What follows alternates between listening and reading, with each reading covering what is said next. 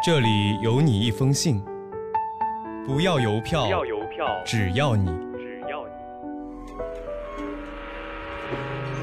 你离开了家乡离，开了家乡，我更想念你。我更想念你。欢迎收听家书系列栏目。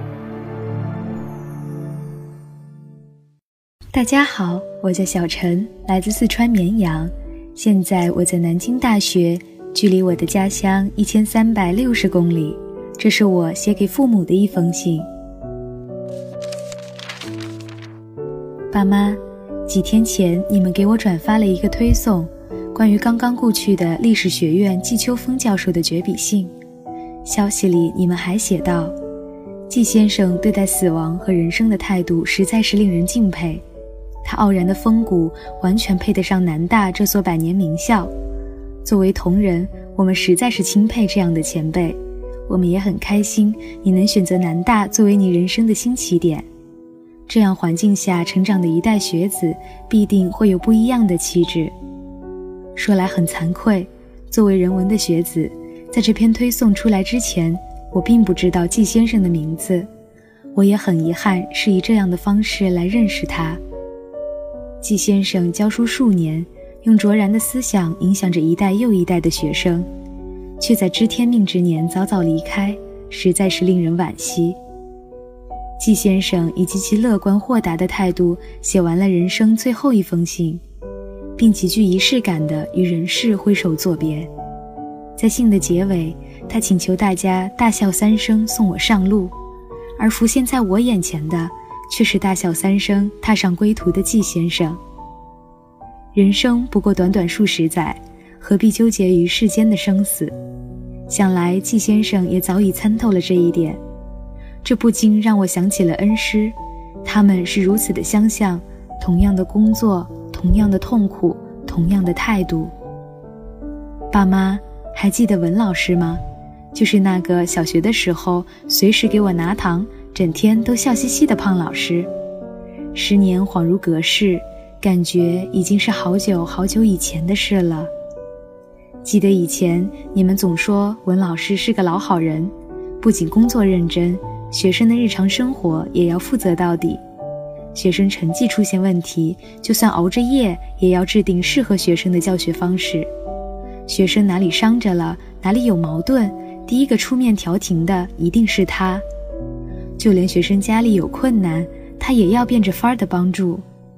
他的教导奠定了我对数学最初的启蒙，也开启了我漫长的学习之路。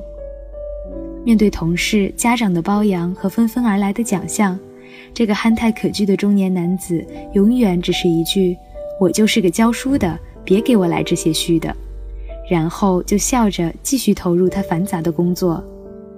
六年前，在我小学毕业的时候。文老师被查出患了胃癌，然后不得不告别工作岗位，进行痛苦的化疗。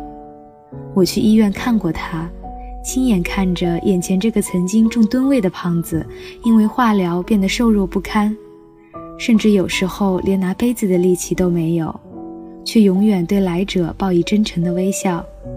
用他的话来讲，哭也是一天，笑也是一天，笑着还能活久一点。为什么不乐观起来呢？抗癌的第六年，文老师依然勇敢而积极地活着。每次回家看到他，看到他坐在躺椅上晒太阳，一坐就是一下午，会觉得生命是如此的美好。爸妈，你们总是说看了那么多同人的故事，身为教师的自己虽然钦佩不已，却总也觉得自己的生涯太过平凡。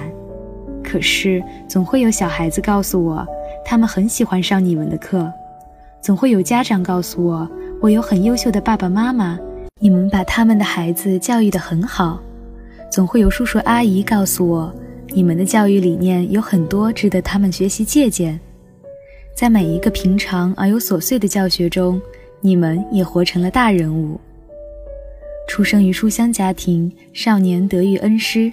如今又在南大受到滋养熏陶，我深感幸运。而这世上还有很多很多像季先生、像文老师、像你们一样的教书匠，用自己的付出和努力为祖国培养一代又一代的人才。爸妈向你们致敬。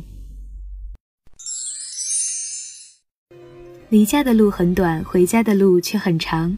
本期家书栏目到这里就要和您说再见了，下期将继续由我的小伙伴为您带来关于家书的那些事儿。人生中最美的珍藏，正是那些往日时光。虽然穷的只剩下快乐。身上穿着旧衣裳，海拉尔多雪的冬天，传来三套车的歌唱。一名河畔温柔的夏夜，手风。琴声在飘荡，如今我们变为了生活天天奔忙。但是只要想起往日时光。